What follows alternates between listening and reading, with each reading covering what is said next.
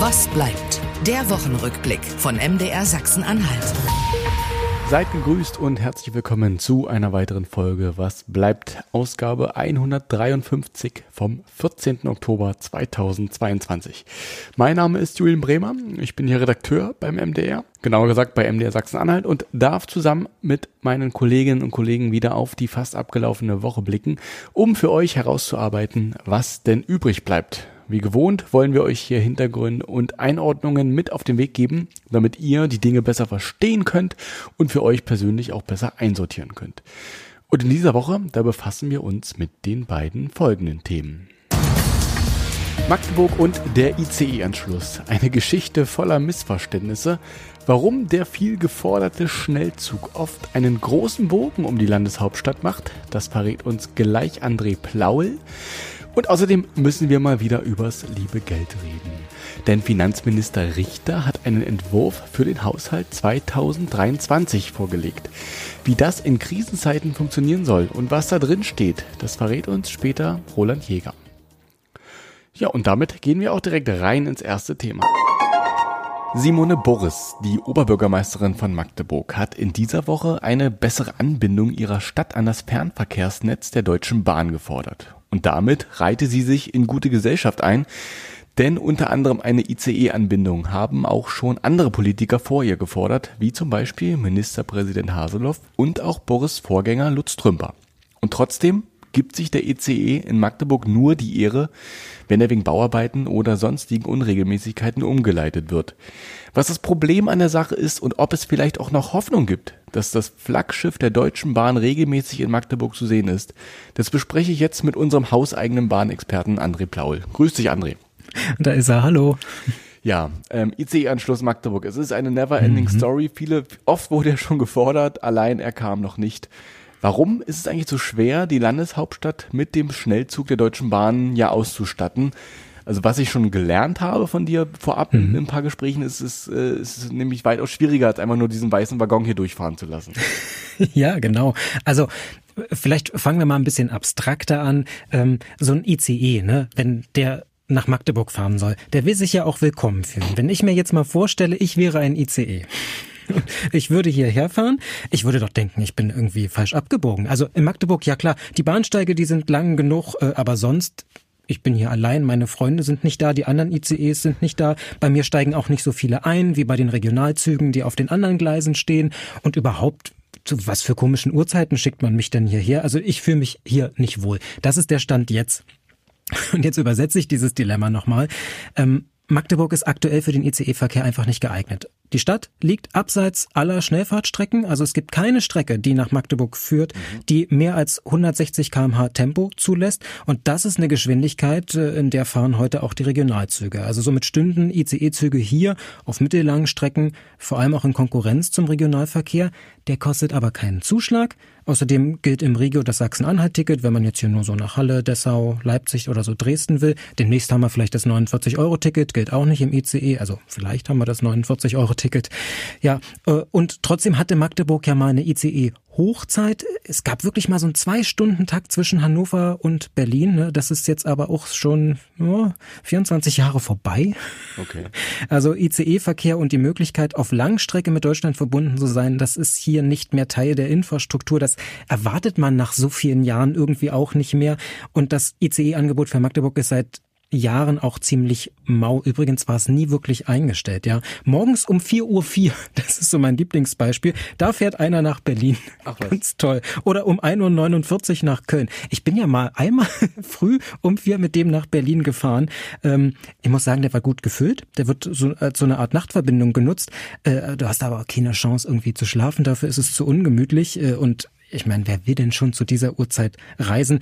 Ähm, Sicherlich ist es nice to have, äh, dieser ICE im Schutz der Dunkelheit, aber das ist da nicht massentauglich. Ach so, aber der ist planmäßig richtig. Das ist nicht nur so ein vorübergehendes Ding. Nee, nee, der äh, fährt schön langsam. Das ist ja eine, eine Nachtverbindung, da soll es nicht so rumpeln. Ja. Und da eignet sich die Strecke über Magdeburg noch sehr gut. Ah, okay. Aber also, ich habe dich jetzt richtig verstanden, ist der Bahnhof an sich ist jetzt nicht das Problem, der wäre dafür ausgelastet, die Gleise sind lang genug. Es ist eher so, ähm, es hat ja auch eine Historie, vielleicht können wir darauf kurz eingehen, dass hier einfach das Streckennetz ähm, etc. gar nicht dafür gedacht ist, Magdeburg äh, mit ICEs zu versorgen. Ja, du hast recht. Also, dass Magdeburg heute abseits vom Fernverkehr liegt, das wurde praktisch schon vor Jahrzehnten, eigentlich schon zu DDR-Zeiten beschlossen. Wir springen mal 34 Jahre zurück. Da führte quer durch die DDR noch der sogenannte Transitverkehr, also von der BRD nach West-Berlin, mhm. ohne Halt durch das Territorium der DDR. Und diese Züge, die fuhren damals über Magdeburg. Vier quälend lange Stunden hat das gedauert.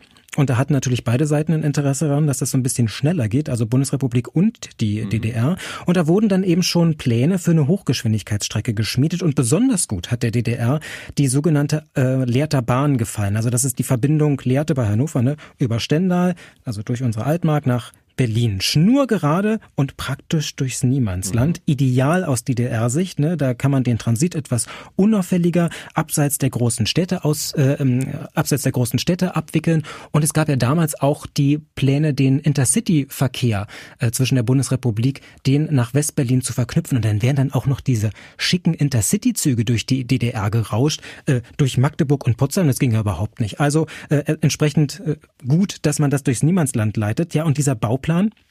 Der wurde noch in den Wendejahren unterschrieben und wurde dann später einfach so übernommen, Teil des Verkehrsprojekts Deutsche Einheit Schiene. Der Schnellverkehr zwischen Ost und West, in dem Fall Hannover-Berlin, soll durch die Altmark sausen auf direktem Weg.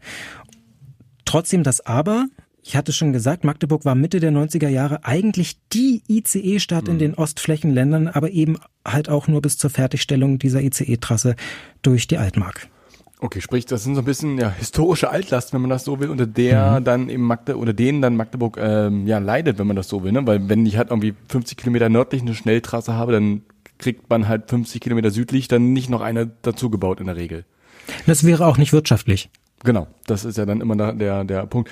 Aber das steht ja so ein bisschen in diesem, diesem, diesem Motto, vielleicht kannst du darauf noch kurz eingehen, mit den Oberzentren, äh, wie die Bahn sich den, den Verkehr ja vorstellt, dass irgendwie ne, sich diese ähm, Schnellverkehrszüge alle in Oberzentren treffen und von dort aus in Nahverkehr und Regionalverkehr ähm, die Leute weiter ausschwärmen können. Ähm, das widerspricht ja dem so ein bisschen, dass Magdeburg da abgehängt ist. Man hat in den 90er Jahren natürlich auch Fahrgastzählungen gemacht und auch Erhebungen gemacht und ich habe insbesondere für einen Teil dieser Strecke, also für äh, Hannover Berlin, da hatte die Bahn in den 90ern auch mal Zahlen genannt und äh, sie sprach da tatsächlich von Millionenverlusten, die da pro Jahr eingefahren wurden. Ähm, 80 Reisende pro Zug, das hat der Bahn nicht gereicht. Also der gute Wille war da, es wurde einfach nicht genutzt. Okay. Gut, ähm, wir haben die Strecke nach Berlin angesprochen. Die ist ja ähm, so aus Magdeburger Sicht sicherlich sehr erstrebenswert, auch wenn wir da ähm, ja mit dem RE1 und auch dem IC ja andere Möglichkeiten haben. Aber sind denn noch andere ähm, Verbindungen theoretisch denkbar für ähm, schnellere Züge von und äh, aus Magdeburg raus? Ja, wie immer im Leben, ne? es geht nicht äh, immer um Berlin. nicht alles dreht sich um Berlin.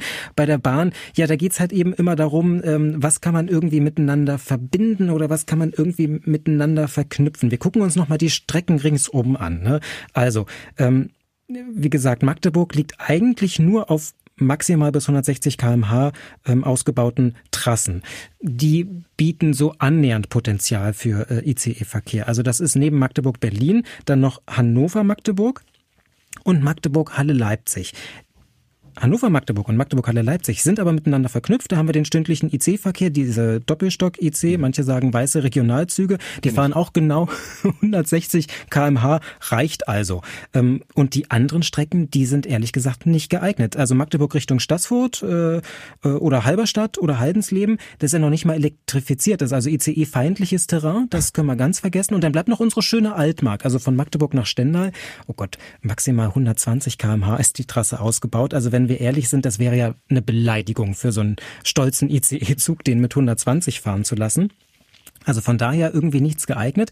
Plan B, man guckt, was lässt sich irgendwie verknüpfen, so über längere Ketten. Es geht ja nicht immer nur darum, ähm, dass äh, man nur einen ICE zwischen Magdeburg und Berlin hat, sondern man kann ja gucken, wohin fährt der noch und welche Relationen sind damit möglich. Also zum Beispiel äh, Hannover-Magdeburg und Magdeburg-Berlin, wie es in den 90ern mal war, das ist eben alternativlos. Die Schnellfahrstrecke über Stendal ist eine Stunde schneller. Also Ost-West-Korridor können wir vergessen. Mhm. Aber den Nord-Süd-Korridor sollten wir vielleicht nicht außer Acht lassen. Ich komme vielleicht doch noch mal zurück zu unserer Altmark. Gerade habe ich noch geätzt, 120 km/h sind zu wenig. Aber wenn wir dann mal weiter gucken Richtung Norden, also hinter Wittenberge nach Ludwigslust, da sind schon 230 Sachen ausgebaut. Das äh, würde sich schon lohnen. Weiter Richtung Norden nach Schwerin und Rostock teilweise 160.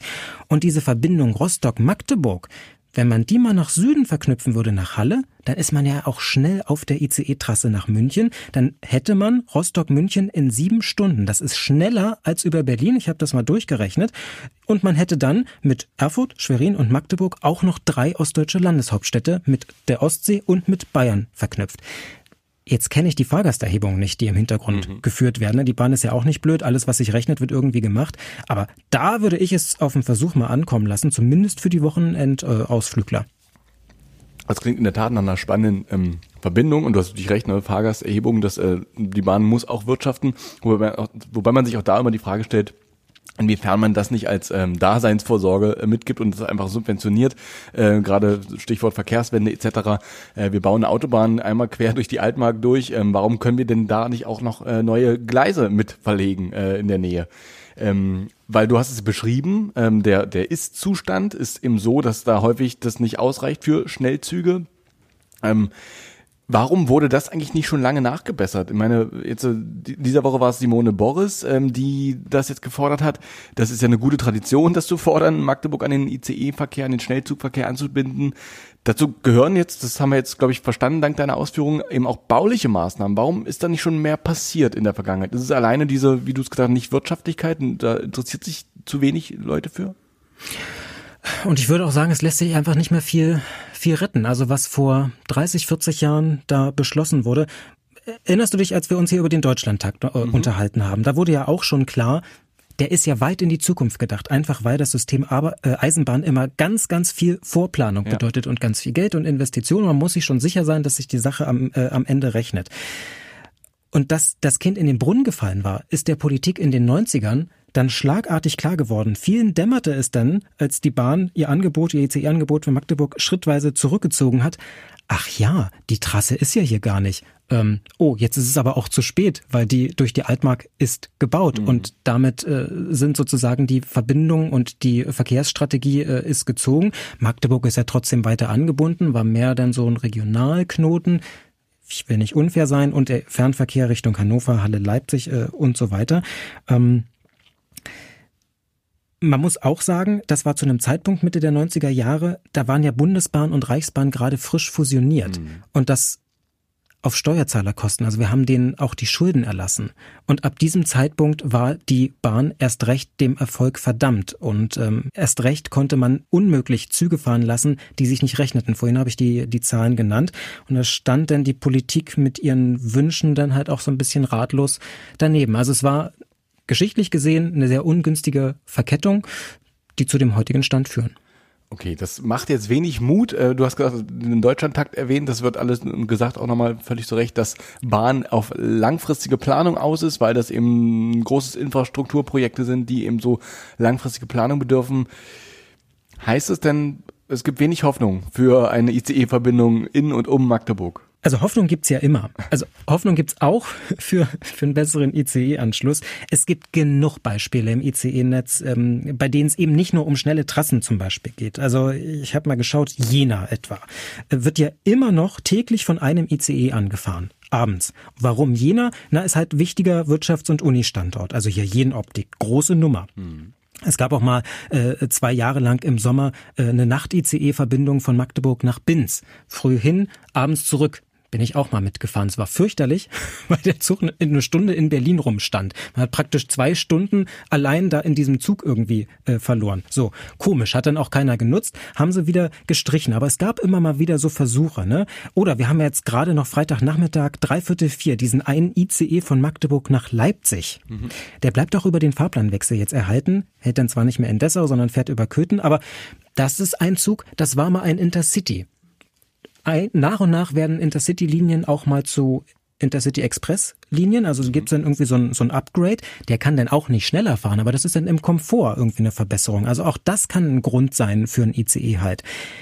Der Hauptgrund aber, auf den meine Hoffnung für Magdeburg fußt, das ist, dass die Nachfrage vielleicht doch noch steigt und ähm, du weißt ja, was Magdeburg so bevorsteht. Ne? Also ich sag nur Gigafabrik und tausende Jobs, die da in den nächsten Jahren locken, die könnten natürlich ziehen. Also und zwar nicht irgendwen, die ziehen Fachkräfte, die ziehen Pendler und äh, die müssen natürlich auch nach Magdeburg angebunden werden. Die sind zahlkräftig. ICE-Zuschlag wäre für die kein Problem. Ich denke, das kann noch mal so einen richtigen Schub geben und ich bin mir sicher, dass die Bahn das natürlich schon auf dem Schirm hat und längst guckt, was lässt sich da irgendwie machen. Einfach mal groß denken. Jetzt ist es nicht Jetzt sage ich doch mal Unternehmensnamen. Jetzt ist es nicht Siemens, die sozusagen die beiden Unternehmenssitze Berlin und Magdeburg mit einer richtig schönen Schnellstrecke verknüpft hat. Aber auch Magdeburg kann, glaube ich, sich dann nochmal entwickeln. Ja, das ist in der Tat, äh, das könnte die Infrastruktur noch mal ein bisschen aufwerten, eben diese große, große Fabrik, ich, ich nenne es jetzt einfach mal, ne, Intel, die sich hier ansiedeln wollen, ähm, oder ansiedeln werden, kann man glaube ich mittlerweile sagen, wenn nichts dazwischen mhm. kommt. Ähm, genau, das ist sicherlich, äh, wenn da tausend Leute eben in die, in, ins Werk fahren wollen und müssen, ähm, könnte das Angebot auf jeden Fall nochmal nachgefragter werden. Und das wäre zum Beispiel so eine Möglichkeit, wo man ICEs, die normal in Berlin enden würden, dann einfach noch ein Stück weiterfahren lässt nach Magdeburg, dann halt auch auf den 160 kmh Gleisen oder ICEs, die nur Hannover ansteuern, na, die fahren dann eben mal noch das Stück in den Osten weiter. Das ginge ja dann alles. Also darauf fußt so ein bisschen meine Hoffnung. Ja, locker ausrollen lassen noch zum Schluss. Hm. Ähm, lass uns am Ende nochmal ähm, auf den Fahrplanwechsel zu sprechen kommen. Du hast äh, ihn schon erwähnt. Ähm, auch hier bessert sich zwar die Anbindung ähm, von Magdeburg nach Berlin, aber versprochen wurde da eigentlich auch noch mehr. Was kannst du uns dazu sagen? Ach, das ist auch so eine tragische Geschichte. Ich fange mal mit dem Guten an. ja, auch wenn es jetzt mal nicht um den ICE-Verkehr geht, der wird leider nicht besser zum Fahrplanwechsel. Es geht um den IC-Verkehr, aber immerhin. Ähm, nach vielen Jahren, äh, da verdoppelt sich jetzt das tägliche Angebot dann an IC-Zügen zwischen Magdeburg und Berlin. Also auf zwei Zugpaare statt ein Zugpaar. Echt bitter, ja. Aber die neue IC-Verbindung, die klingt in der Ankündigung schon mal gut. Da geht's früh um sieben in Magdeburg los und äh, halb neun äh, ist man dann in Berlin und zurück geht's halb sechs von Berlin. Um sieben ist dann, dann wieder in Magdeburg. Das sind klingt für mich nach pendlerfreundlichen Zeiten. Das sind dann so kleine Erfolge, ähm, über die man sich dann auch schon mal freuen kann. Wir sollten aber eigentlich viel, viel weiter sein. Jetzt kommt die schlechte Nachricht. Also ich warte seit sieben Jahren drauf, denn was ist vor sieben Jahren passiert? 2015, da hatte die Bahn vollmundig eine sogenannte Fernverkehrsoffensive verkündet, angekündigt. Äh, die klangen so ein bisschen, als wolle man zurück zum alten Interregio-Prinzip. Ne? Da gab es ja viel Kritik, ist ja für viele ähm, auch mittelgroße Städte die Fernzugverbindung äh, gekappt worden mit Einstellungen des Interregios damals. Äh, und man hat eingesehen, dass man wieder ein bisschen mehr in die Fläche gehen will mit dem Fernverkehr und auch muss, äh, um auch zu gucken, welche Nachfrage lässt sich da noch äh, abgreifen und etablieren. Und diese Pläne 2015, die sahen zum Beispiel für Dezember dieses Jahres eine IC-Verbindung von Magdeburg nach Schwerin alle zwei Stunden und auch zwischen Magdeburg und Berlin zweistündlich ein EC-Zug. Und ich habe all die Jahre, immer kurz vorm Fahrplanwechsel, brav bei der Bahn angefragt, sind diese Pläne noch aktuell, wie ist denn der Stand? Und bis letztes Jahr hieß es dann immer, ja, ach, das wird noch geprüft, wird noch geprüft, wissen wir nicht. Und Jetzt in diesem Jahr, da haben die einfach die Katze aus dem Sack gelassen, also äh, aus den Plänen, da wird so, so schnell nichts. Und ich wollte natürlich auch wissen, warum ist denn das so? Wir haben uns jetzt, also ich habe mich zumindest drauf gefreut. Es gibt leider einen äh, sehr äh, profanen Grund. Es gibt Probleme mit den neu beschafften IC-Zügen von Bombardier, also mit diesen Doppelstockzügen. Mhm. Die machen technische Probleme. Da stürzt die Software ab. Also man liest von so Fällen, wenn der Zug die Fahrtrichtung ändert, dann ist duster. dann war's das. Äh, und die Nachrüstung mit dem europäischen Zugsicherungssystem, dass der auch auf internationalen Strecken fahren kann, das dauert irgendwie auch. Und dadurch können die Linien eben nicht wie geplant mit Zügen versorgt werden. Ähm, und nur sind die Linien im Osten jetzt auch nicht die Priorität bei der Bahn, sagen wir, wie es ist. Deswegen dauert das noch. Wir haben hier also das Nachsehen. Neues Zeitziel ist Dezember 2025, so die Bahn. Also wenn man es in Eisenbahner-Sprech sagen wollen würde, diese Züge verspäten sich um voraussichtlich drei Jahre. Das sprengt jede Statistik. Ach, es ist wirklich, es ist äh, die, die, die, der Schienenverkehr könnte so überlegen werden, wenn, sein, wenn er nicht von der Deutschen Bahn betrieben würde, könnte man etwas ketzerisch sagen. Gut, André, ich glaube, das hat uns einen guten, guten Einblick gegeben, was denn das Problem mit Magdeburg als ICE-Knoten äh, oder zumindest Haltestelle ähm, ist. Und wir können zum Ende kommen, wo die letzte Frage lauert. Und was bleibt? Ja, die Einsicht, dass die Geschichte von Magdeburg und dem ICE-Verkehr eine Geschichte voller Missverständnisse ist, dass ICE-Züge hier heute Mangelware sind, das wurde schon vor Jahrzehnten festgelegt. Fahrgastzahlen geben dem auch recht. Dafür ist Magdeburg aber auf dem direkten Weg, ein IC-Zugknoten im Nord-Süd- und Ost-West-Verkehr zu werden. Das dauert aber noch. Dennoch, den finalen Abschied vom ICE, den muss Magdeburg in absehbarer Zeit wohl nicht feiern. Einige Tagesrandhalte, die halten sich seit Jahren tapfer und die geplante Gigafabrik hier vor den Toren Magdeburgs, die könnte tatsächlich den entscheidenden Kick geben für ein wieder wachsendes ICE-Angebot. Ich wäre auch bereit, darauf zu wetten. Okay, jetzt bin ich gespannt. Was ist denn dein genaues Wettangebot? Also, wenn ich hier richtig liege und der ICE-Verkehr hier in Magdeburg wieder ordentlich zunimmt, dann ähm, würde ich dich gerne im, IC, im ersten ICE-Zug sitzen sehen.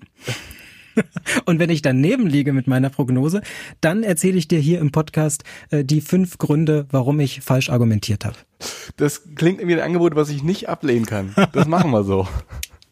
Das sagt André Plaul. Äh, mit ihm habe ich darüber gesprochen, was es denn mit der ICE und Magdeburg eine Geschichte voller Missverständnisse auf sich hat. André, vielen Dank für deine Zeit und für deine Einschätzung. Gerne.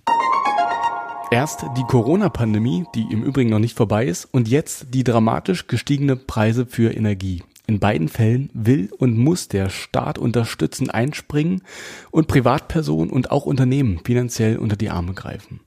Dadurch entstehen aber natürlich auch Belastungen, die so ja vor einigen Monaten bzw. Jahren äh, noch überhaupt nicht abzusehen waren. Wie will man unter diesen Bedingungen, die jetzt aktuell vorherrschen, also einen soliden Haushaltsplan für das Land Sachsen-Anhalt erstellen? Finanzminister Michael Richter von der CDU hat genau das versucht und die Regierung hat seinen Entwurf in dieser Woche verabschiedet. Was da drin steht und was eben auch nicht enthalten ist, das bespreche ich jetzt mit meinem Kollegen Roland Jäger aus unserer Politikredaktion. Grüß dich, Roland. Hallo. Ähm, Im Mai kann ich mich dran erinnern, da haben wir noch über den Haushalt mit Thomas Vorreier damals über den Haushalt für das aktuelle Jahr 2022 gesprochen. Der Rekordhaushalt mit, ich glaube, 13,5 Milliarden Euro. Und in dieser Woche blickt man schon aufs nächste Jahr. Ähm, Michael Richter hat äh, bereits den Haushaltsplan 23 vorgelegt. Was müssen wir denn darüber wissen? Ja, der ist äh, zunächst mal ebenfalls sehr groß, 13,17 Milliarden Euro schwer, also jetzt ein bisschen kleiner als die 13,5 im laufenden Haushalt. Der größte Kostenbrocken, das sind die Personalkosten um die 4 Milliarden Euro. Aber das ist auch generell einfach ein ähm, Haushalt, der äh, die Spuren der Energiekrise einfach auch zeigt. Ja, da sind allein 73 Millionen Euro beispielsweise für Heizung und Strom eingeplant, mhm. 30 Millionen Euro mehr als im jetzigen laufenden Haushalt. Ähm, und es wird auch äh, relativ viel äh, in Bauprojekte und andere Investitionen gesteckt. 15 Prozent von dem Haushalt, das ist die Investitionsquote. Also das ist dann Geld, das äh, aus dem Hauf Haushalt genutzt wird, um jetzt keine laufenden Ausgaben äh, zu decken, sondern eben dann neue Projekte umzusetzen. Ja, also schon eine ganze Menge Zahlen, mit denen ich dich jetzt so bombardiere. Mhm. Aber die interessantesten Zahlen sind eigentlich die, die bisher unbekannt sind. Das sind nämlich die, die könnten den Haushaltsentwurf jetzt nochmal deutlich aufblasen. Und dann wird er auch größer werden als der bisherige Rekordhaushalt mit seinen 13,5 Milliarden Euro. Was ist denn da noch äh, unklar? Tja, also die Energiepreise, die sind natürlich das große Problem. Da ist zum Beispiel unklar, wie sehr die Kosten für Strom und Gas für die Gebäude des Landes selbst mhm. äh, da zum Beispiel noch wachsen werden. Ja, ob die geplanten 73 Millionen Euro da ausreichen, das habe ich am Dienstag den Finanzminister Michael Richter von der CDU auch gefragt. Seine Antwort, äh, die können wir uns ja mal kurz anhören. Sie wissen das sicherlich auch nicht, wie jetzt eine Regelung bezogen auf die 200 Milliarden endgültig ausfällt und was das dann heißt für Belastungen in 23. Ich übersetze dir das mal. Da sagt er also im Grunde, keine Ahnung, ob das ausreicht. Ja. Ähm, aber diese 73 Millionen Euro, die das Land dafür seine eigenen Strom- und Gasrechnungen verplant hat, das sind natürlich eigentlich Peanuts gegen die Kosten, die für die ganzen Rettungsschirme mhm. äh, ja noch zustande kommen könnten. Mhm. Denn die Kosten, die sind auch noch nicht eingepreist haben. Ja, genau. Und ich muss noch kurz zur Ehrenrettung von Michael Richter sagen, ne? also ich glaube, niemand weiß, was da genau im Einzelnen auf uns zukommt. Ne? Wenn ich jetzt jeden einzelnen Haushalt mit seiner Gas... Nee, ich möchte auch nicht mit ihm tauschen, also... Nee, genau. Wenn ich nämlich so jeder mit seiner eigenen Gasrechnung, da ist auch so ein, so ein schwarzes Fragezeichen, was da am Ende dann auf einen zukommt. Äh, von daher ist es dann irgendwie auch nur ehrlich zu sagen, ich weiß es nicht. ähm, Jetzt haben wir schon ein bisschen auf diese Besonderheiten eingegangen. Ähm, was kannst du noch dazu sagen, ähm, was genau diese große Herausforderung für diesen Haushaltsplan noch war? Mhm. Also diese Energiekrise sind irgendwie ein riesiges schwarzes Loch. Ähm, was darüber hinaus musste er noch bedenken? Ja, die große Frage ist, wie sehr äh, schlagen da die Entlastungspakete, an denen noch geschraubt wird, zu Buche? Ja? Also gerade die Gaspreisbremse, die ist ja nun diese Woche vorgestellt mhm. worden, äh, zumindest der Vorschlag, den diese Gaspreiskommission ähm, da gemacht hat, dass es erstmal also eine Einmalzahlung für diesen Dezember geben soll, wo der Staat für kleine und mittelständische Unternehmen, aber auch für private Haushalte die Gasrechnung für Dezember übernimmt. Und dann sollen ja ab nächstes Jahr die Gaskosten subventioniert werden. Außerdem soll 2023 noch eine Wohngeldreform äh, es geben und und äh, das 49-Euro-Ticket ganz mhm. frisch ähm, ist anvisiert. Insgesamt 200 Milliarden Euro teuer für ganz Deutschland. Und diese 200 Milliarden Euro, die will der Bund nicht allein zahlen, sondern er sagt, die Länder, die müssen sich an diesen ähm, Kosten beteiligen. Und da könnten auf Sachsen-Anhalt 500 bis 800 Millionen Euro mhm. nochmal draufkommen. Wie viel genau das ist unklar.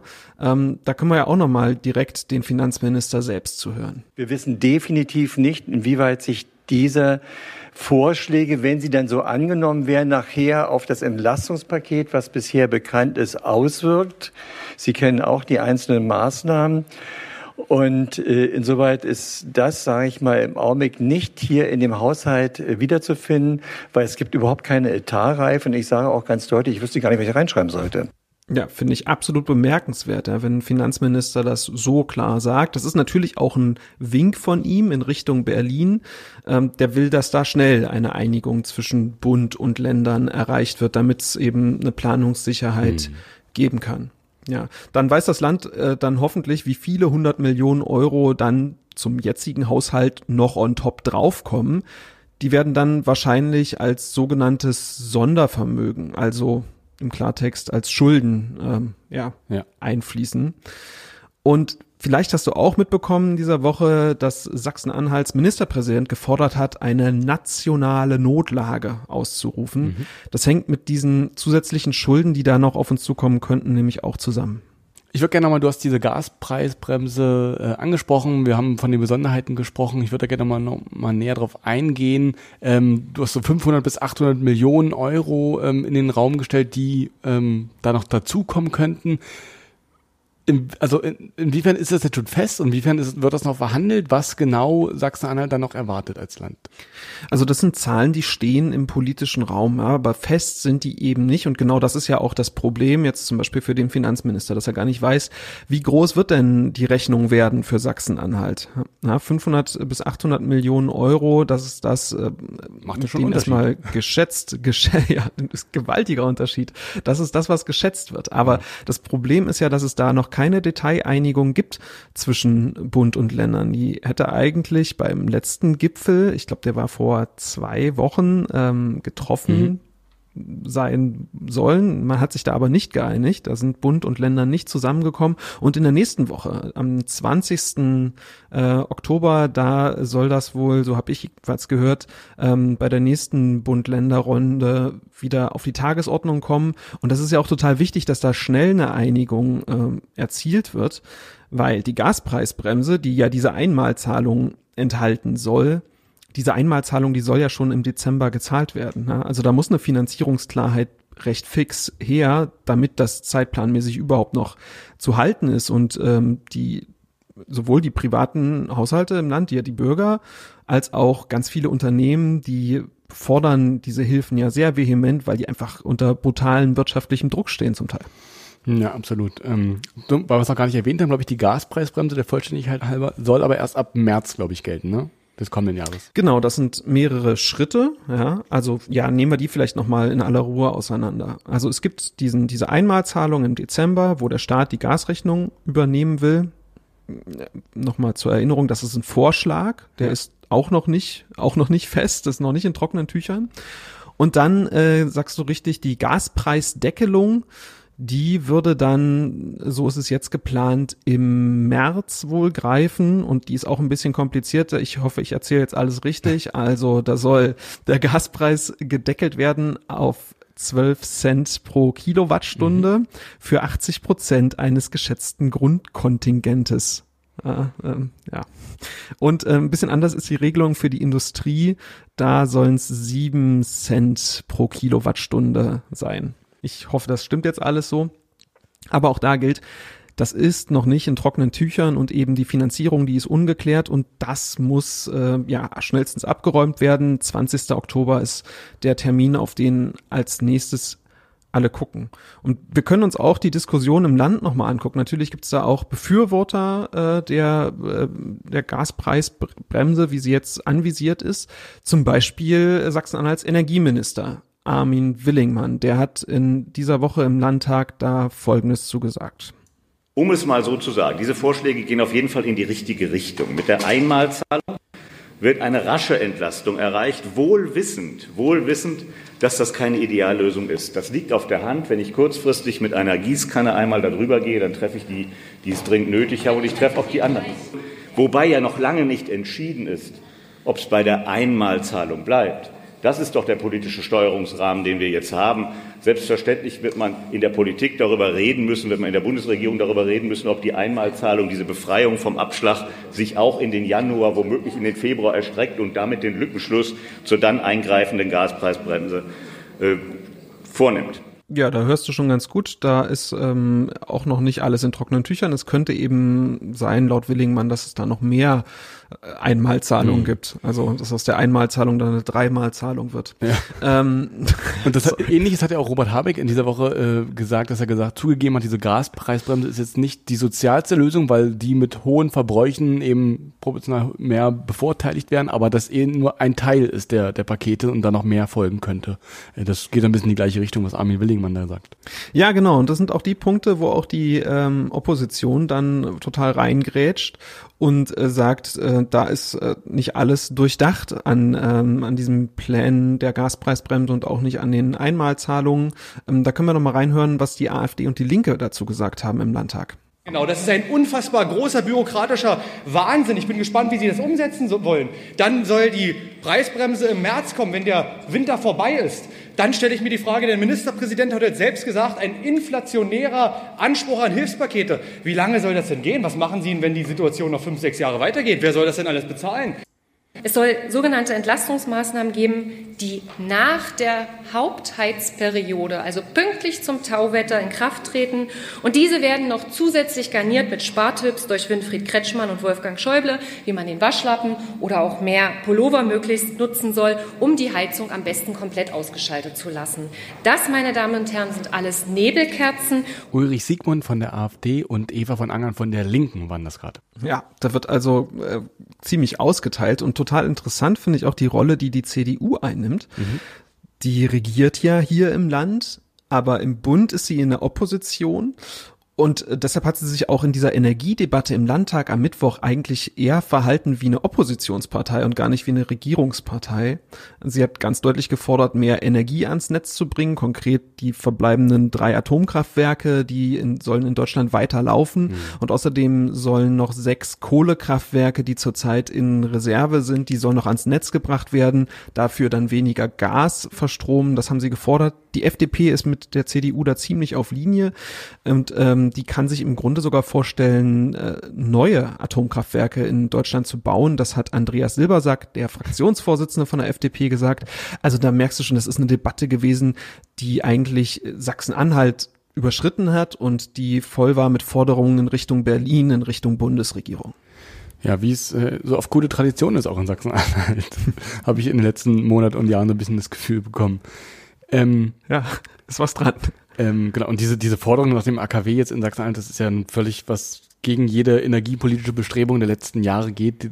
Diese Forderung kam wirklich äh, sehr aus der aus der kalten und hat dann glaube ich auch für viel Aufsehen äh, äh, gesorgt in den ganzen politischen. Ich hatte Debatten. Andreas Silbersack auch danach gefragt ähm, und zumindest bei mir im Interview hatte das nicht nochmal so wiederholt. Dass, Also er hat nicht ausgeschlossen, dass man in Sachsen-Anhalt auch ein AKW bauen könnte, aber er hat das jetzt nicht konkret gefordert im Gespräch äh, bei MDR Sachsen-Anhalt. Ja, und noch ganz kurz, um das noch abzuräumen, diese AKW-Debatte, die weiterlaufen zu lassen, auch über März hinaus, das ähm, würde nochmal enorme Sicherheitsauflagen nochmal mit sich bringen, weil die eben auslaufen bzw. jetzt erneuert werden müssen. Die sind jetzt nicht für den Betrieb über die Jahre hinaus noch äh, aufgestellt.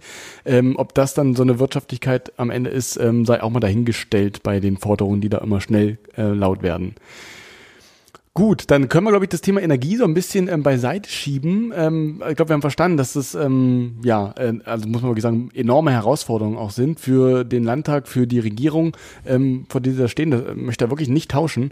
Ähm, ein weiterer Dauerbrenner seit dem Sommer ist ähm, ja ein möglicher Nachfolger für das 9-Euro-Ticket. Jetzt haben wir gestern Abend, äh, Nachmittag auf Bundesebene ähm, das äh, einen möglichen Nachfolger vernehmen können, das 49-Euro-Ticket. Wie, inwiefern würde Sachsen-Anhalt da denn mitspielen und auch mitbezahlen? Ja, also äh, offenbar hat es ja diese Einigung unter den Verkehrsministerinnen und Ministern gegeben. Und so ein 49-Euro-Ticket, wie es jetzt im Raum steht, das wäre jetzt nicht die favorisierte Lösung gewesen von Sachsen-Anhalts Verkehrsministerin Lydia Hüskens von der FDP. Sie hatte vorher eine andere Lösung vorgeschlagen, nämlich die ist ein bisschen komplizierter. Ein 9-Euro-Ticket für unter 25-Jährige, ja, 69-Euro-Ticket wäre es gewesen dann für alle über 25 und dieses Ticket sollte dann für 15 Tage im Jahr benutzbar sein, so habe ich das gelesen. Es kommt jetzt halt, wie gesagt, anders, es ist schon wieder vom Tisch. 49 Euro deutschlandweit gültig. Aber die Länder, und das ist das Entscheidende, haben noch Bedingungen an den Bund gestellt. Nämlich, dass der Bund den Ausbau vom Schienennetz gerade im ländlichen Raum dann noch vorantreibt und bezahlt. Das war zum Beispiel auch ein zentraler Kritikpunkt von der ähm, FDP-Verkehrsministerin hier im Land, Ja. dass ähm, ja, da sozusagen ähm, vom alten 9-Euro-Ticket, so war die FDP-Argumentation, haben vor allen Dingen die städtischen Räume was und weniger die ländlichen Räume. Und jetzt soll ähm, dann eben ausgebaut werden der Schienenverkehr. Und da ist an der Finanzierung aber auch noch ein Fragezeichen dran. Ja, also 1,5 Milliarden Euro für dieses 49-Euro-Ticket. Das soll jeweils von Bund und Ländern bezahlt werden. Aber wie viel davon dann auf Sachsen-Anhalt zurückfällt, wie viel Sachsen-Anhalt bezahlen muss, das ist auch noch nicht klar. Und das käme zu dem bisher geplanten Haushalt dann auch noch on top. Okay, also wie wir sehen, kann man da eher von einem vorläufigen Entwurf sprechen, ähm, aber das ist immerhin auch so ganz ehrlich auch alles benannt, so ne? Dass man sagt, wir wissen es nicht und wir lassen es noch frei, aber das, was wir wissen, haben wir mal aufgeschrieben. So würde ich den Entwurf jetzt so ein bisschen äh, mal ähm, zusammenfassen. Kann man das so sagen? Kann man, kann man so sagen, denke ich, ja. Mhm. Ähm, jetzt müssen wir mal gucken, wie geht's denn damit jetzt weiter, wenn wir jetzt mal, ähm, also der ist jetzt von ähm, Finanzminister Richter sozusagen ähm, der, der Regierung, dem Kabinett vorgelegt. Das hat gesagt, können wir so machen mit den, mit den Leerstellen, mit den Platzhaltern. Wie geht's jetzt weiter? Wann können wir denn tatsächlich mit dem gültigen Haushaltsplan für Sachsen-Anhalt rechnen? Ja, also dem Land bleibt ja nichts anderes übrig. Das ist der Haushaltsplan für 2023 und 2023 ist ja jetzt nicht mehr so fern. Deswegen hat die Regierung auch nur noch wenig Zeit, den Haushalt durchs Parlament zu bringen. Es ist also zu erwarten, dass es dann in der nächsten Sitzung im November äh, dann in den Landtag geht. Da kann es dann auch noch ein paar Änderungen im Detail geben, wahrscheinlich dann auf Initiative de- der Koalitionspartner CDU, SPD und FDP. Die Opposition, die wird dann natürlich auch Änderungsanträge zum Haushalt einbringen, aber dass die dann angenommen werden, das äh, ist eher nicht zu erwarten. Ja, und dann äh, muss die Koalition das schaffen, den Haushalt auf die Beine zu stellen, ähm, äh, bevor das neue Jahr beginnt. Hm, okay. Sprich, da ist auch so ein bisschen jetzt äh, Zugzwang gefragt. Deswegen ist eben die Lösung vom Bund auch eben ja schnell gefordert oder zumindest die die konkreten Anweisungen oder äh, Wünsche. Bleiben wir mal beim, bei, der, bei den Wünschen vom oder auch an den Bund. Äh, wir haben es auch schon gesagt, dass man oft nach Berlin guckt und äh, nach, in Richtung Berlin fordert. Ähm, Jetzt gibt's aber neben den bundesweiten Entlastungspaketen ja auch die Möglichkeit oder ja, äh, landeseigene Entlastungspakete äh, auf den Weg zu bringen. Brandenburg äh, tut das zum Beispiel oder plant es. Gibt's da in Sachsen-Anhalt auch Bemühungen?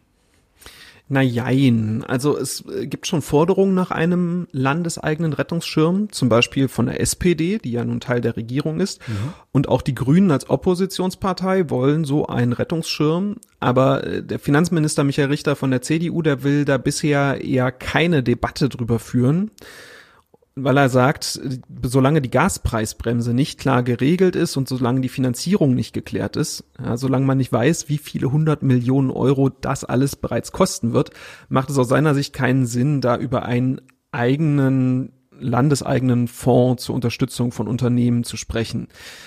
Also das ist äh, eher noch nebulös und spekulativ, ob da noch ein landeseigener Rettungsschirm kommt oder nicht kommt. Okay, verstehe.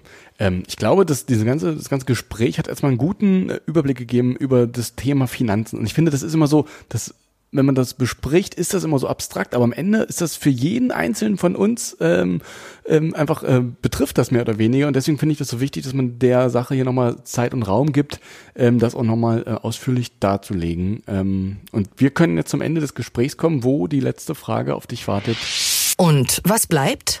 Ja, ich würde sagen, da bleiben viele Unbekannte übrig. Die Preissteigerungen, die sind zurzeit eben wirklich groß. So groß, dass unklar ist, ob der geplante Haushalt für 2023 für Sachsen-Anhalt dann eingehalten werden kann. Und da ja mindestens für die Beteiligung an diesem Entlastungspaket 3 schon klar ist, dass da wohl einige hundert Millionen Euro auf Sachsen-Anhalt zukommen werden, ist schon jetzt klar, ohne zusätzliche Schulden wird's für das Land wohl nicht gehen. Das sagt Roland Jäger. Er hat uns einen Einblick und eine Aufklärung darüber gegeben, wie es denn um den Haushaltsplan 2023 für das Land Sachsen-Anhalt bestellt ist und generell, wie es um die Finanzen steht. Roland, wie immer, vielen Dank für deine Zeit und für deine Einschätzung. Gerne. Ja, damit kann ich dann diese Woche wieder für abschließend besprochen erklären. Ähm, ja, wenn ihr gefallen hattet an dem, was ihr hier gehört habt, dann freuen wir uns sehr, wenn ihr uns weiterempfehlt, bei Freunden und auch bei Bekannten. Und wenn ihr Hinweise und Feedback für uns habt, dann schreibt uns gern. Per E-Mail funktioniert das am besten an wasbleibt.mdr.de. Was bleibt als ein Wort hintereinander weg at mdr.de. Ja, und am Ende darf ich mich dann wieder für eure Zeit und für eure Aufmerksamkeit bedanken. Und in der kommenden Woche wird hier meine Kollegin Paula Kautz für euch das Mikrofon schwingen, ja, und ihr Debüt im Podcast geben. Da freue ich mich schon sehr drauf. Bis dahin also, mein Name ist Julian Bremer. Bleibt uns treu. Ich würde mich freuen. Was bleibt? Der MDR Sachsen-Anhalt Wochenrückblick.